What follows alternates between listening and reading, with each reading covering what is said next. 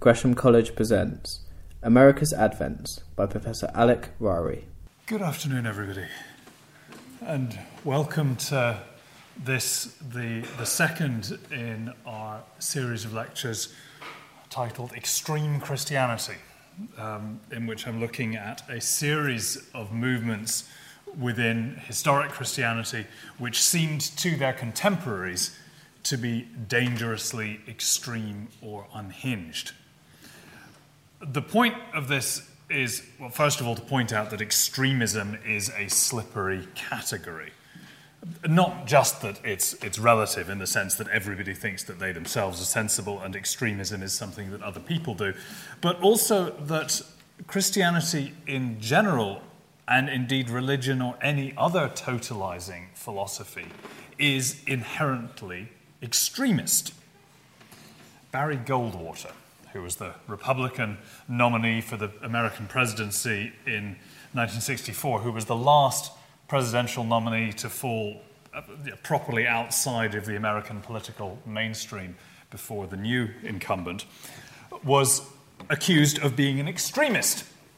And he famously replied that extremism in the pursuit of liberty was no vice.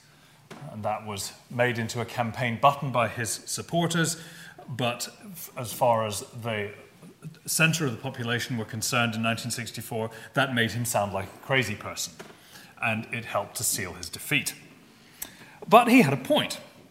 Substitute Christianity or whatever other religion or ideology you might choose to for the word liberty in that sentence, and sooner or later you will find a formulation that you can agree with.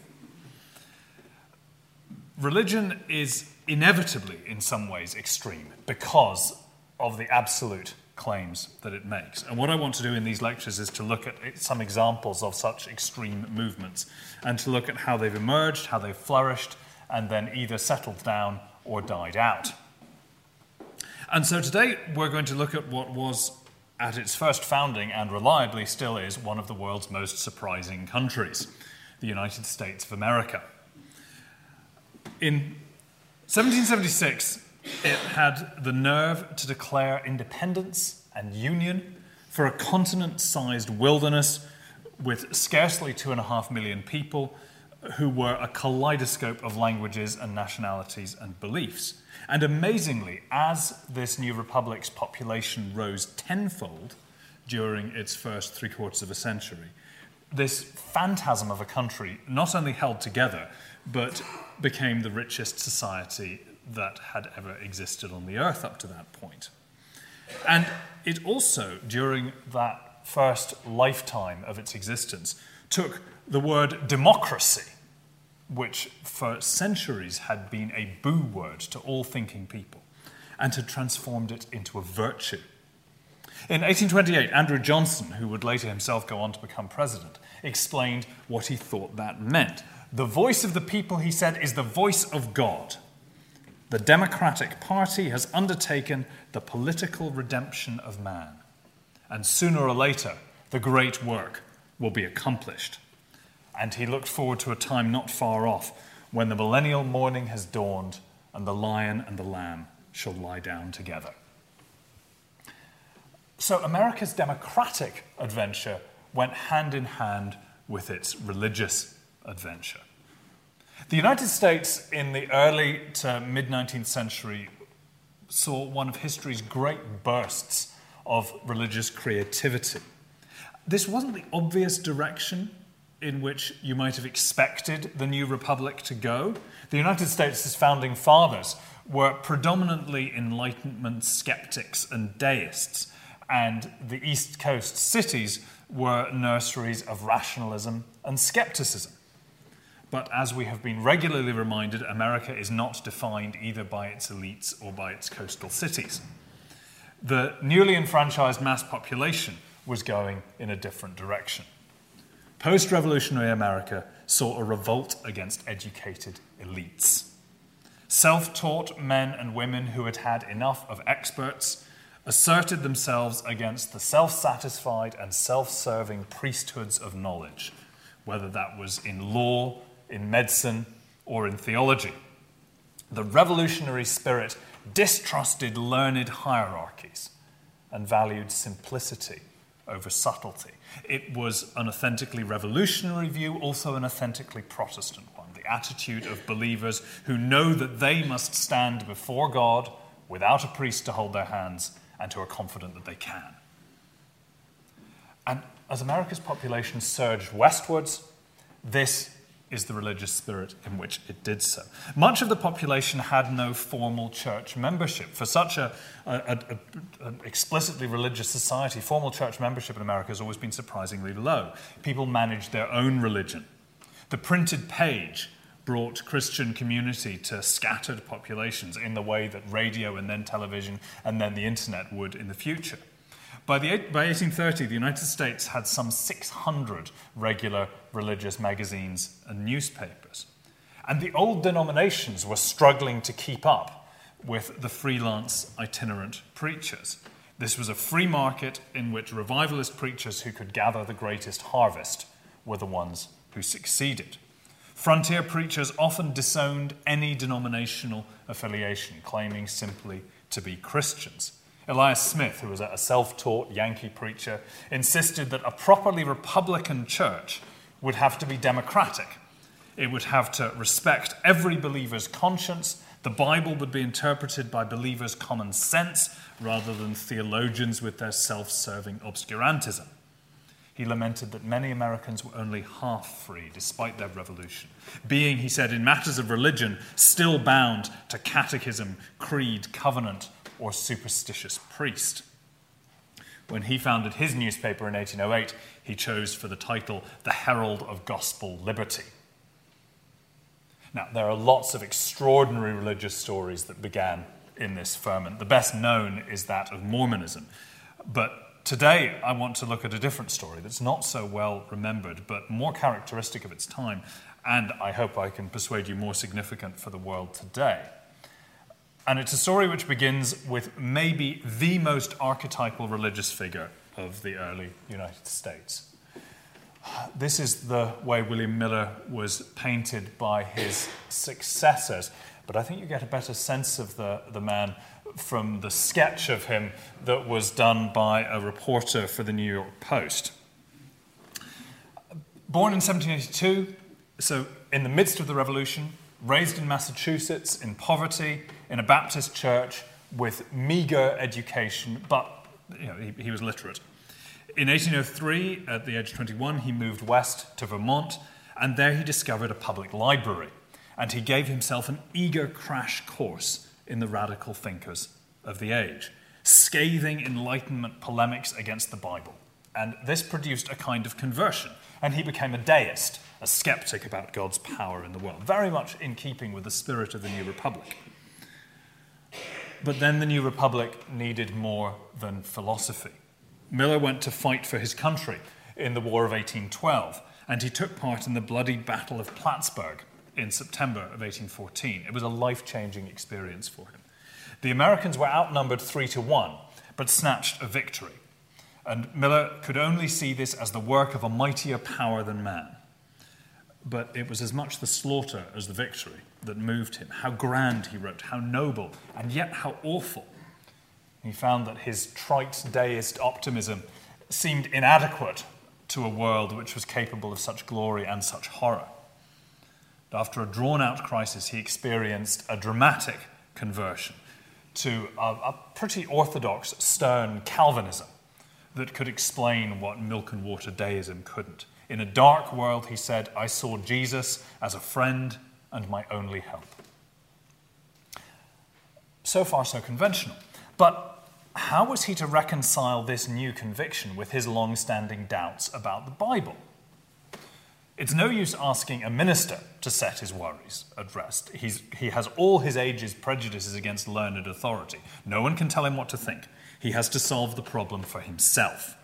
And so he set out to, as he put it, harmonize all those apparent contradictions in the Bible to my own satisfaction, or I will be a deist still. Hard work, common sense, simple faith are the tools that he's, he's deploying on this task. And it worked, but with a startling side effect. Miller succeeded in quieting his doubts, but he also made a surprising discovery. Like many Bible readers before him, he was drawn like a moth to the complicated apocalyptic symbolism of the books of Daniel and of Revelation which seemed to lay out a tantalizing map of human history. We don't know how much he knew about the traditions of interpretation behind these books. He certainly did pick up on the idea, which goes back at least to the 12th century, that when the apocalyptic text talks about a day, a day actually stands for a year.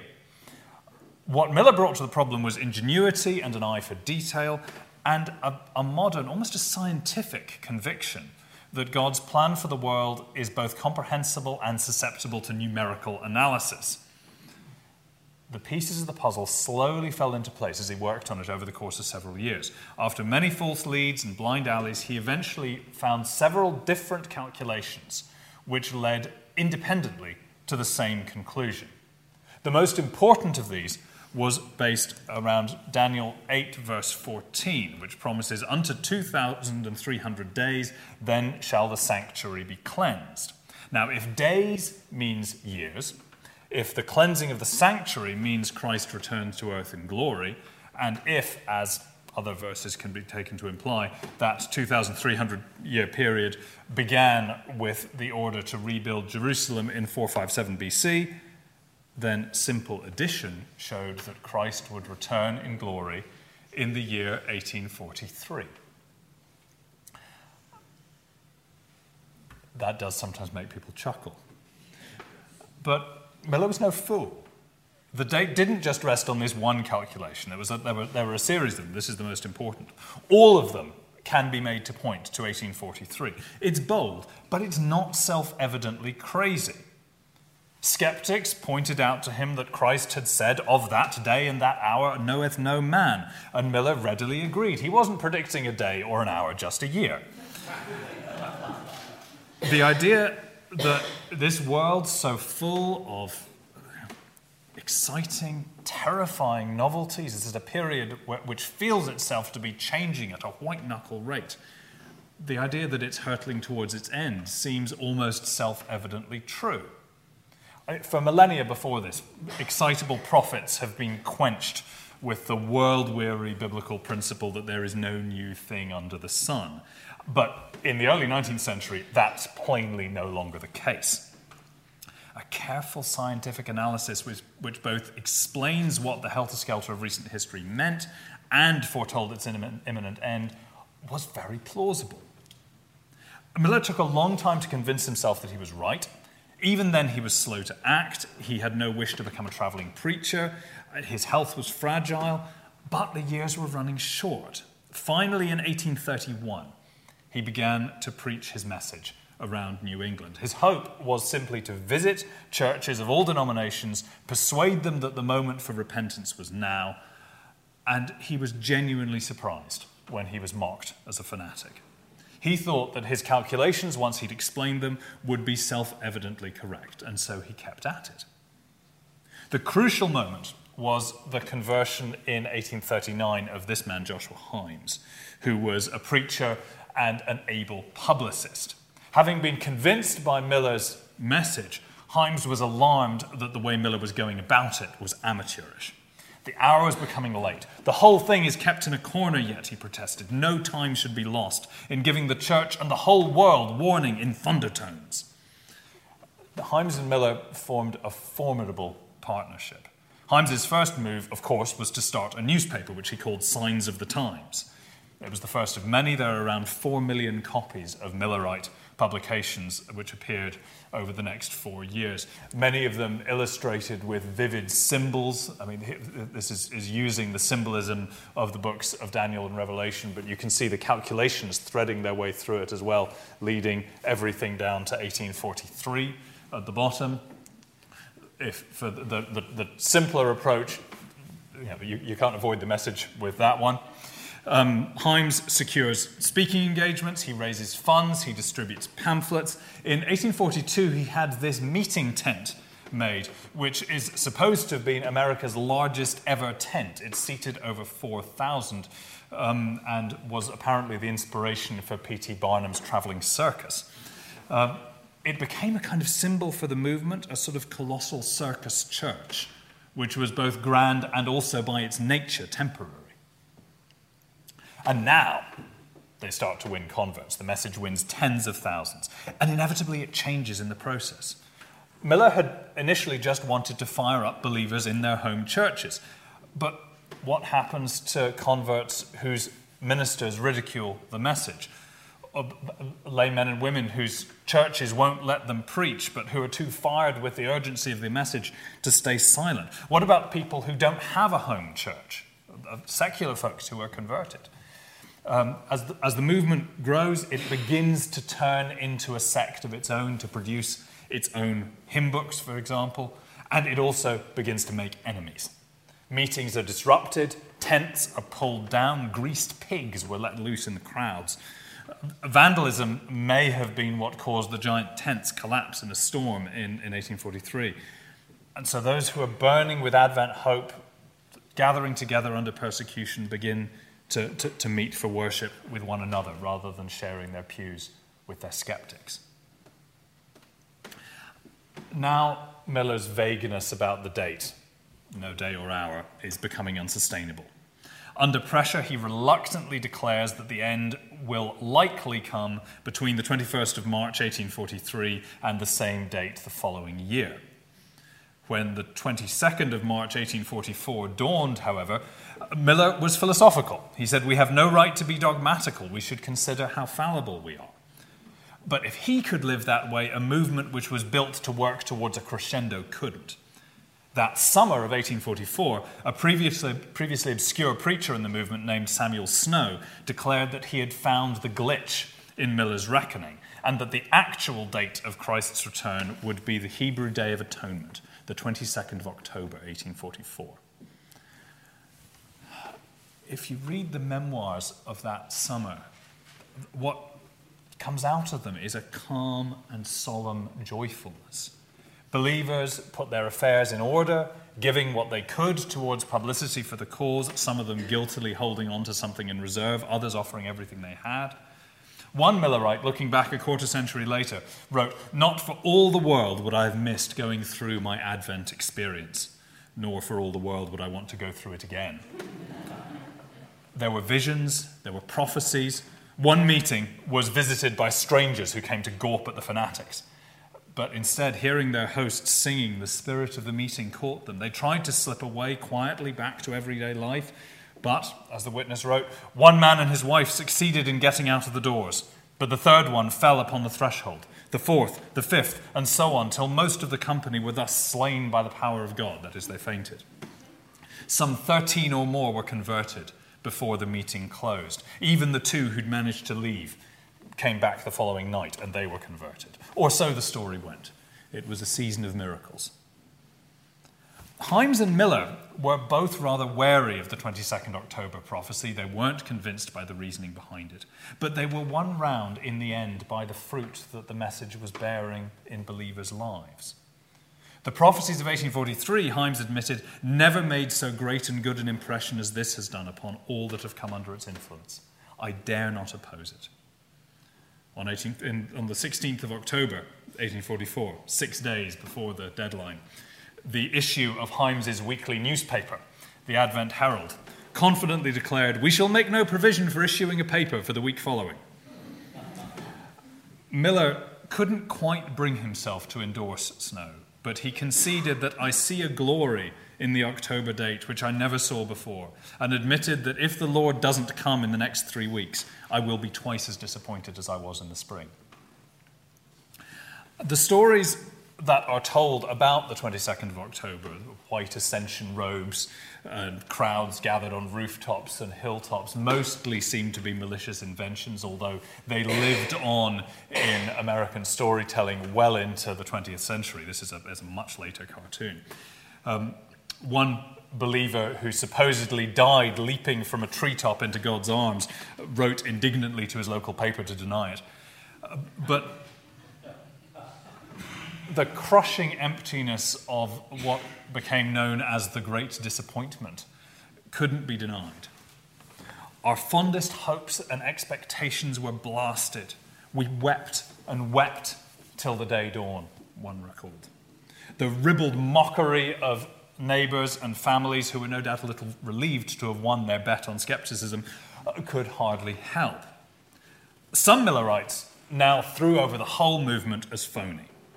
The doctrine that Christ's sudden return might end the world at any moment has never fully recovered from this scandal.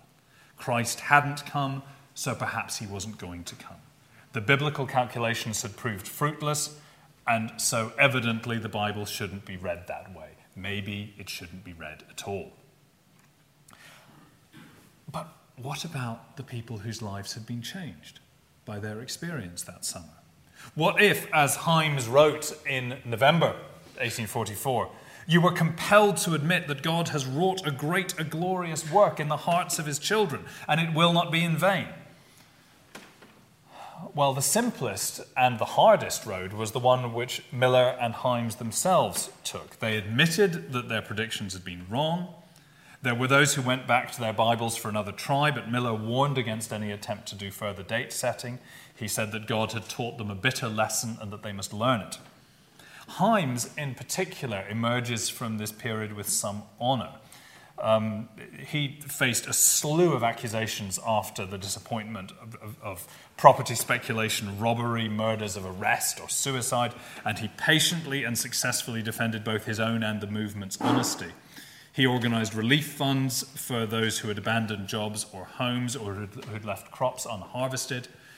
Further editions of the Advent Herald and his other publications did eventually appear after something of a hiccup. And slowly, unwillingly, this community of Adventists became just another denomination. A family of conservative Protestant churches distinguished by preaching Christ's second coming with a little more urgency than most others. Adventism became an identity, and it was based above all on a shared memory of one extraordinary year. Miller ministered to this strange community until he died in 1849. Himes did so until 1876, when he finally returned to the Episcopalian church of his youth. He was ordained an Episcopal priest in 1878 and served a parish in South Dakota for 16 years. He died in 1895 at the age of 90, still faithful and expectant. But that's not the end of the story. Some Millerites couldn't accept that subsiding into churchly respectability was an adequate response to the glory that they'd seen and to the bitterness that they'd endured. There were bewildered groups immediately after October 44 who tried to summon Christ by sheer force of will, forming prayer communes until they were worn down by exhaustion and disillusion. One group decided that the world had now entered its Sabbath rest and that therefore none of them should do any work. Um, this was conceived, notion was conceived by the men in the community. Um, and they, they rebuked the women amongst them for Sabbath breaking and then backtracked very rapidly when food stopped appearing on their plates. Several ex Millerites formed more enduring communes, including one near Jerusalem, which endured until the mid 1850s. A number of them joined one of the best established sectarian communities that was already present in America, the Shakers who had been founded in the late 18th century by an English prophetess and who were committed both to absolute equality of the sexes and also to strict celibacy. The appeal of the Shakers was that they taught that Christ's return was a gradual process, a slow dawning in which their perfect communities of disinterested love were the first glimmers, and which would, as they lived out this new world, insensibly brighten into a full day. Millerites, who were reeling from the disappointment, found themselves ridiculed and despised by most American Christians, but the Shakers met them with sympathy and with understanding. They encouraged Millerites to press on in their convictions, not to backtrack. Above all, what Shakerism provided was an answer to the great Adventist problem after 1844, which is what should you do other than simply wait? Do you not, one Adventist turned Shaker urged his former brethren, Do you not want to find a place where Advent work takes the place of Advent talk? These communities were working for Christ's second appearance, and the settled holiness of their lives was a standing rebuke to the fretted consciences of disappointed believers.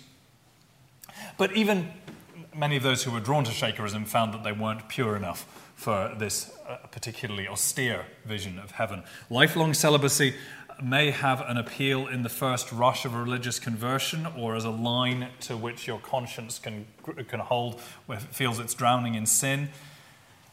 But as the dawning of the new kingdom remained imperceptibly slow, the cost of this rose. The Adventist turned Shaker I quoted a few minutes ago eventually left the community, reportedly saying that he would rather go to hell with his wife than live among the Shakers without her and the Shakers continued slowly withering away. I believe there are now two left. Instead, two other groups emerged from Millerism and found ways of enduring as communities, which were faithful both to the movement's first spirit and to its new circumstances. And these two groups could hardly be more different from each other. Yet, there are certain similarities between them, and I want to spend the rest of this lecture looking at these two in turn. The first of them was grounded on one believer's sudden insight on the bleak morning of the 23rd of October, 1844. Hiram Edson had kept watch all night, and he now stared as he felt into the abyss. I mused in my own heart, saying, My Advent experience had been the richest and brightest of all my Christian experience. If this has proved a failure, what was the rest worth? Has the Bible proved a failure? Is there no God, no heaven, no golden home city, no paradise? Is this all but a cunningly devised fable? But instead, as he prayed with renewed urgency that morning, he was given an explanation in a vision. Miller's calculation, you will remember, had foretold when the sanctuary would be cleansed. What Edson now understood was that that didn't actually return, refer to Christ's return to earth. The date had been right. Christ had entered the heavenly sanctuary, the Holy of Holies, in final preparation for the last judgment.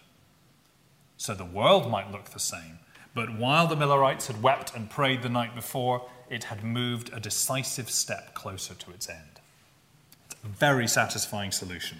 It allows the Adventists to affirm the message that they'd first believed while also explaining its apparent failure. And Edson rushes it into print.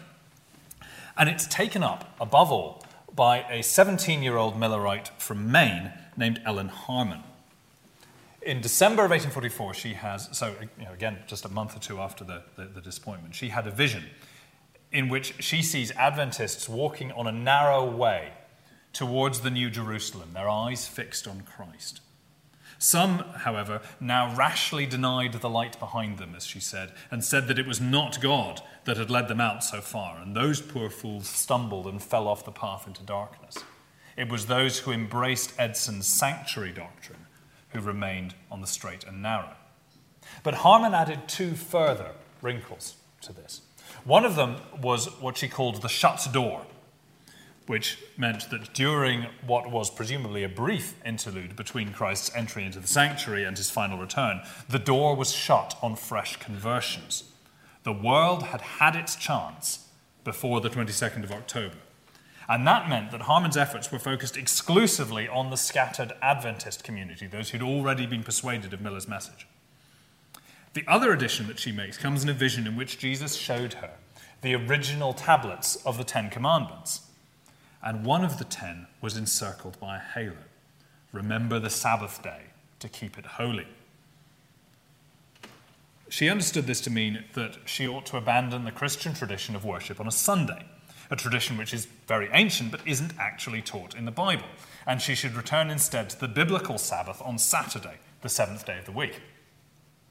That's a very disruptive challenge to social norms and Harmon's little band, who badly needed to distinguish themselves sharply from a sinful world, embraced it gratefully, partly, I think, for that reason. Maybe this was the last step in their purification before the sanctuary was cleansed. The Joshua Himes to Ellen Harmon's Miller was a young preacher named James White, who in rapid succession became her chaperone, her publisher, and her husband. they were a formidable team, not least in turning a movement with a, initially a very short term outlook into one which was capable of functioning indefinitely. By 1851, that shut door doctrine was becoming a problem because new converts weren't only being won but were being born. Uh, a rigidly consistent movement might well have withered at that stage, but the whites recognized the new situation and they quietly dropped the doctrine. They also disowned any further attempt at date setting. It's a key early decision. Ellen was told in a vision that the reason Christ had entered his sanctuary in 1844 was to conduct his investigative judgment, that is, working steadily through the record of humanity's sins in advance of the end. By its nature, that might take a while. Rather than playing guessing games with a calendar, they should use this providential delay in order to make themselves a truly holy people. In 1860, reluctantly, this community organized itself into a formal denomination. And the name that they chose for themselves, the Seventh day Adventists, encapsulated their distinct double focus. They're Adventists, their eyes remain fixed on Christ's imminent return, but in the meantime, they urgently pursue personal and corporate, corporate holiness. And the Saturday Sabbath is only the most prominent symbol of that. And indeed, in the 1860s, their quest for holiness takes on a, a, new direction, which is of profound importance for, for the church. Ellen White had long suffered from poor health, and like many other American Protestants, she distrusted the learned priests of medicine as well as those of theology. Uh, many Adventists expected miracles of healing in these latter days, and there were some who toyed with rejecting human medicine altogether. But, but White's too level headed for that. She accepts that God works through human medicine, but she does not mean the medicine practiced by learned and expensive MDs. That was you know, not merely socially exclusive and still in the mid 19th century cruelly ineffective, it also offended her notions of purity and simplicity and natural perfection. So, this is Republican suspicion of learned elites in another form. The quest for health as spiritual purity. It's a very widespread theme in 19th century America, and she picks it up with verve. Uh, uh, obviously, naturally, she denounces alcohol. Um, but she goes, goes far beyond that. She urges Seventh day Adventists to abstain from the filthy weed tobacco. She disapproves of tea and coffee, dangerous stimulants which foster a tendency to gossip. Um, abstaining from pork becomes an invariable rule, the, the, the, the um, Jewish law being picked up on there. She herself eventually abandons all meat and, for a time, also eggs, cheese, and cream, although, unlike some of her disciples, she continues to permit milk, sugar, and salt. But diet's only the beginning. She's also a convert to hydrotherapy. This was a, a medical technique which consisted chiefly of wrapping yourself in soaking bandages and in drinking copious quantities of pure water. Um, she credited this I mean, harmless technique with saving two of her sons from a dangerous illness in 1863.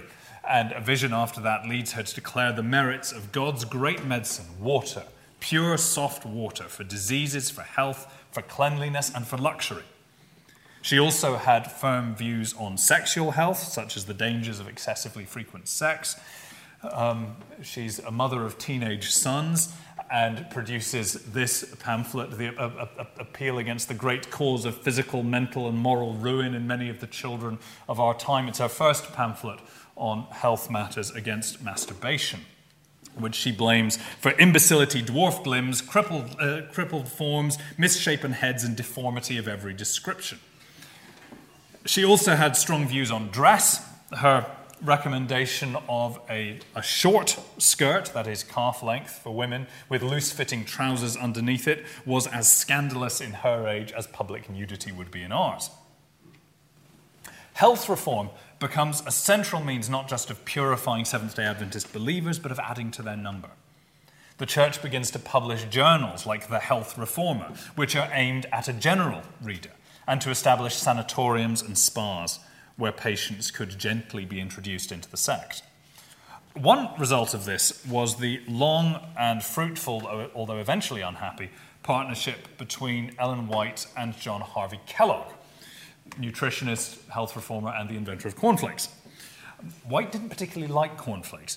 Um, and she turned down in the end the opportunity for the Seventh day Adventist Church to own the Kellogg's brand, which was a costly but maybe a fortunate decision. Uh, having kept her soul's church pure throughout her long life, she finally dies in 1915. I think it would have been a shame to have sold its soul for breakfast cereal. And I think that near miss is a sign of, of one of the most remarkable facts about Seventh day Adventism, which is its astonishing gift for avoiding trouble. And I think a lot of that has to be put down to, to her legacy of pragmatism. It's escaped vanishing into extremism, but maintained a distinctive identity. And so it's moved on from its early apocalyptic views that the United States is one of the anti Christian beasts described in the book of Revelation towards now a more sort of constructive and pragmatic apoliticism. It's never allowed its apocalyptic hopes to tip itself into madness, although some splinter groups, most notoriously the Branch Davidians who were immolated in Texas in 1993, who came out of a Seventh day Adventist milieu, they show how easily it could have happened. Nor does Adventist health reform take the blind alley taken by White's near contemporary Mary Baker Eddy, whose superficially similar Christian scientist movement becomes trapped in a, a ghetto by her occultish preoccupations and her rejection of medicine. The Adventists, by contrast, some of the Adventists are able quietly to abandon uh, medical quackery and fully embrace mainstream biomedicine in the early 20th century. One thing has remained constant about that church, which is its growth.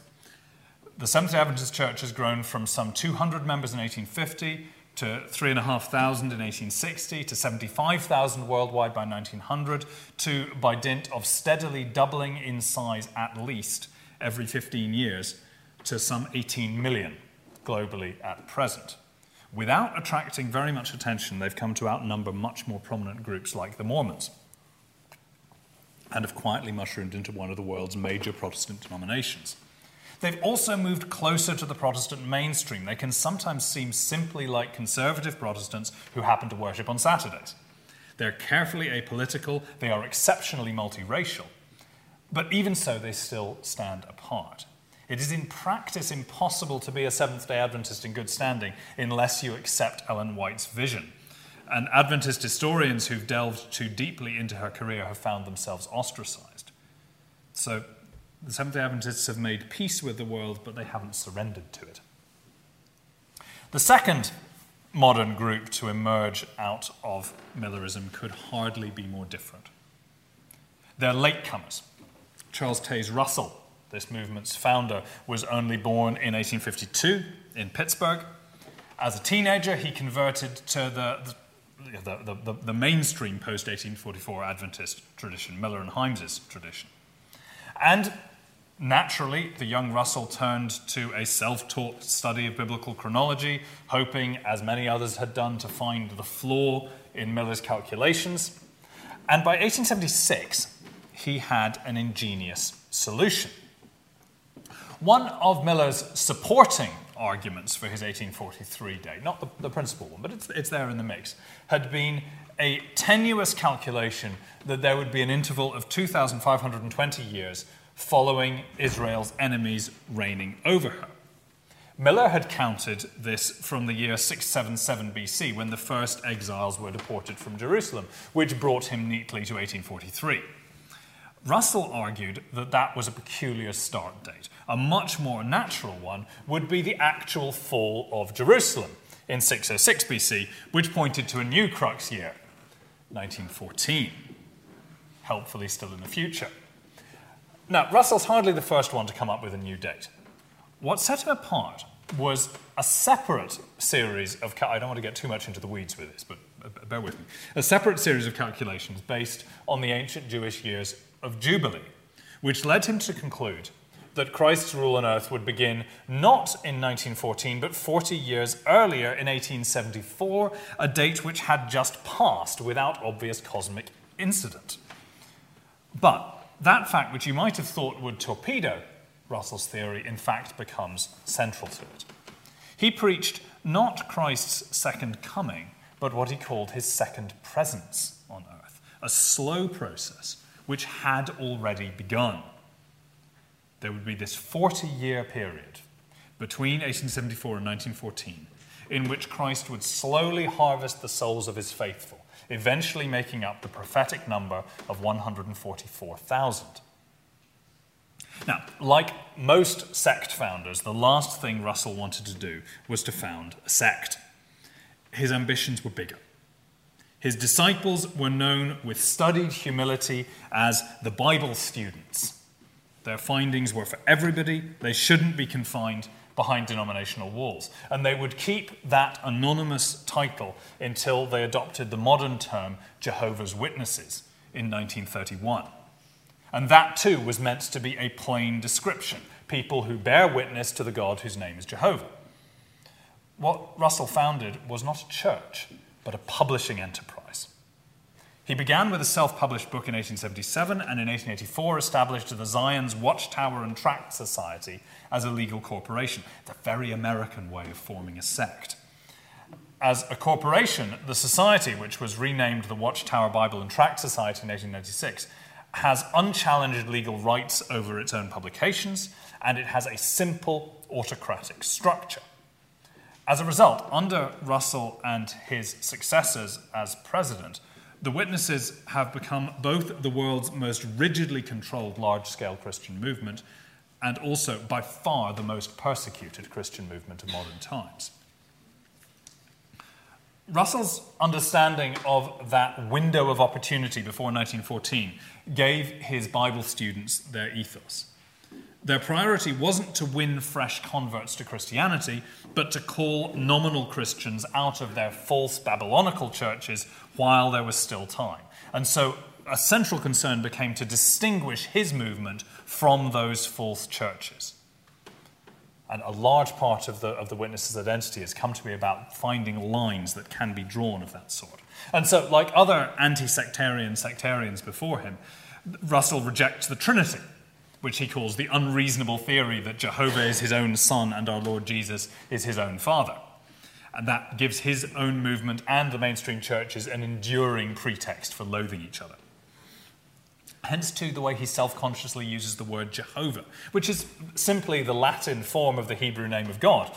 But for Russell, it becomes a way of asserting both that Jesus, who has a different name, is a God rather than actually God, and also a marker of his movement's difference from the other churches.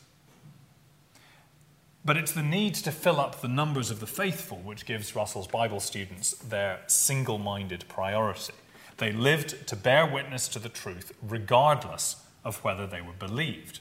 After all, if there are only going to be 144,000 chosen, most of humanity is obviously going to spurn the message. The legions of witness publishers, as they call them, who work door to door and in public places across the world, do so, did then and do so still in deadly earnest. After careful training in managing difficult encounters and in turning conversations so as to have a chance to save another soul. But they neither expect a high rate of success nor regard rejection as failure, and indeed find camaraderie in shared tales of rebuffs at the doorstep. Their responsibility is to bear witness faithfully, regardless of whether or not that witness is heard. Later witnesses told of how Russell himself, as a young man, would go out at night to chalk up Bible texts in conspicuous places so that workingmen passing by might be warned and be saved from the torments of hell.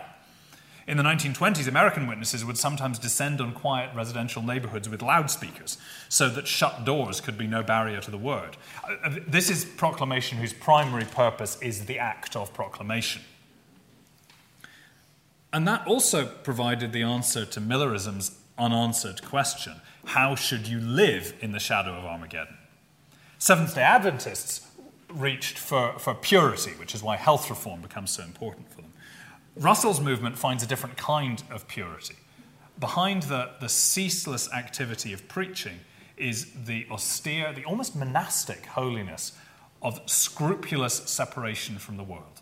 Nations, churches, families, all of these are shortly to be judged and destroyed. Therefore, true students of the Bible should renounce them all. Russell's community aren't going to openly defy governments, but nor will they collaborate with them through, for example, military service or even through voting. Instead, they will bear their witness by rigid refusal to conform to any of this world's norms. But, of course, there's a problem, which is the pre printed expiry date of 1914. As the year grew closer, Russell began to try to backpedal and hedge, but his earlier predictions have been very specific. If he'd lived longer, then I think the movement might well have disintegrated. Instead, following his death in October 1916, the Society's presidency was seized in a boardroom coup by Joseph Franklin Rutherford, uh, who was a, a, lawyer of no great distinction and was, was always known as judge. Um, and he really stands as the movement's second founder. Dubiously claiming Russell's authority, he now argued that 1914, like 1874 before it, was, wasn't an event but the beginning of a process. And what makes this possible is that while the world had not actually ended in 1914, that year did indeed bring a global catastrophe, catastrophe of biblical proportions in which the world's corrupt nations set about each other's destruction. It wasn't ridiculous to conclude that Russell had been at least partly right and that the final end was near. In early 1918, Russell toured the United States delivering a speech later published titled, The World Has Ended. Millions now living will never die. It was a time for Jehovah's Witnesses to separate themselves from the world's death throes. As the United States entered the Great War in 1917, Russell vehemently denounced both the war itself and its cheerleaders in the mainstream churches. As a result of this, he and seven of the Society's other directors were arrested, found guilty of sedition, and given lengthy prison sentences. They were released in 1919 when it became distasteful to imprison Americans for their political views again. But by then, the war had ended and the world had not. Rutherford tried to revive the society with a further prediction that the final end would come in 1925. And when that prophecy failed, without even a near apocalyptic global event as consolation, the movement reached its lowest ebb. And so Rutherford reinvented it. Along with the new name, Jehovah's Witnesses, in 1931, went central control of the appointment of elders in local congregations. Teaching offered in these congregations would now be uniform across the globe. Russell's original works, many of which were now embarrassingly obsolete, were allowed to go out of print for good, but of course the Society held the copyright so nobody else could publish them. Publications began to appear anonymously as the collective, unchallengeable wisdom of the Watchtower Society, which in 1927 declared itself to be God's faithful and discreet slave with the authority to determine questions of faith. Its new books typically had sweeping one word titles life, riches, vindication. The Witnesses' apocalypticism was undimmed, but there has been no further authoritative date setting since then. There have been excitements amongst witnesses about certain other dates, particularly 1975, but nothing official. For most of the 20th century, the Society simply held tight to 1914, declaring week by week in its main magazine that the new world would dawn before the generation that saw the events of 1914 will pass away in 1995, this increasingly implausible claim was redefined, explaining that generation was a spiritual rather than a literal term. Now, we might have thought that this would be embarrassing, but the witnesses have continued to grow, and at present number around about 8 million active members worldwide. The numbers are contested. The driver of their growth appears not to be the fading apocalyptic predictions but the continued insistence on aggressively distancing themselves from social and religious norms. This is the logic which underlies uh, what otherwise look like a collection of rather peculiar stances, such as the insistence that Jesus Christ was killed on a stake rather than on anything so popish as a cross, or the insistence which was introduced in 1945, uh, uh, uh, so relatively late and then on rather shaky grounds that witnesses may not receive blood transfusions. What these and other policies do is to assert a highly visible difference with the outside world. And for this, they have been duly reviled by churches and especially by governments. Most Notoriously, Nazi Germany murdered over 5,000 of them, a large percentage of the German total at the time. All, even though uniquely amongst the Nazis' victims, they were given a chance to save themselves by renouncing their faith. At exactly the same time, witnesses in America and in the British Empire were being imprisoned for conscientious objection and were being accused of being Nazi sympathizers.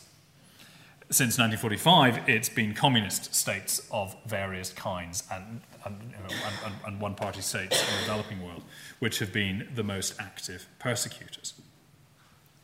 It is not easy for outsiders to love the witnesses. Um, it is, I think, impossible not to be moved by the stoicism with which they've endured persecution. But enduring and even courting persecution is a part of their identity there is a large constituency of ex witnesses who have little good to say about the society. But I do think there's more to them than the hostile caricature admits. Their determined internationalism and disregard for racial differences has made them at present amongst America's most racially integrated religious groups. They're also capable of winning real respect from their neighbors, especially in tough social environments when other churches have reputations for clericalism or hypocrisy or financial corruption, the witnesses can justly boast that they have no paid ministry, they take no collections, and they maintain strict moral discipline. The rigorous training which all witness publishers undertake uh, from detailed, although carefully directed, study of texts through to sharing in leadership can evidently be as rewarding as it's demanding. I don't think outsiders need to admire or to agree with the society, but I do think that they should perhaps try not to hate it, if only because hatred is one of the fuels on which it thrives. Neither witnesses nor mainstream Protestants like to admit it, but they do belong to the same extended family.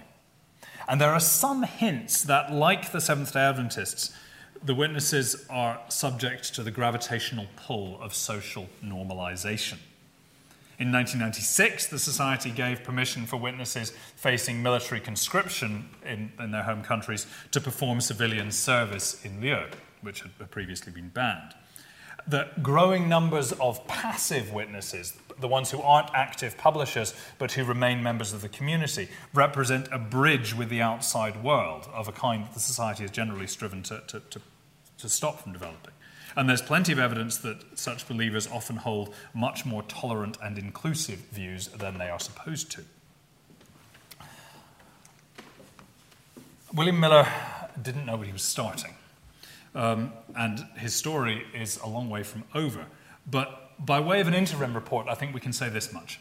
His movement was grounded in a theological, biblical argument, but what really gave it its energy was experience a shared moment of inner renewal as his people lived in the shadow of Advent in 1844, an experience which even convinced Miller himself against his better judgment. And it's thanks to that experience that it didn't simply flare and disappear, because even when it became unavoidable that his predictions weren't literally true, too many people had found a deeper truth in them that they were unwilling to let go. Religious communities can live off little more than the memory of grace for a long, long time. But even so, it, this should have been a mere echo, a slow fading into the background. And it would have been if two of the strands of that echo hadn't stumbled across radically different ways of giving themselves enduring institutional expression. Both of them, the Seventh day Adventists and the Jehovah's Witnesses, found answers to the question not only of what people ought to believe, but of how they ought to live and answers which proved satisfying in the short term and viable in the long term to enough people that they've been able to thrive and to spread. So, that, in case you're looking to found one, appears to be the recipe for a successful sect. What neither the Adventists nor apparently even the witnesses have managed to do is to find a foolproof way of stopping themselves decaying or mutating or developing into what every extremist mov- movement most fears becoming just another church. Thank you.